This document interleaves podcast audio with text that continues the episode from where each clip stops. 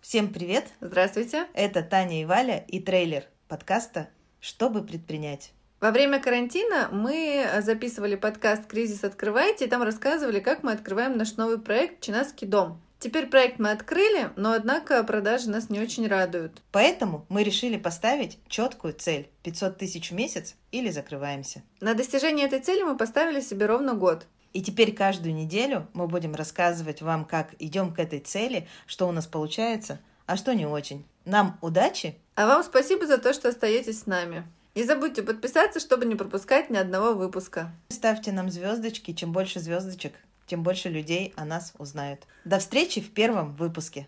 Пока! До свидания.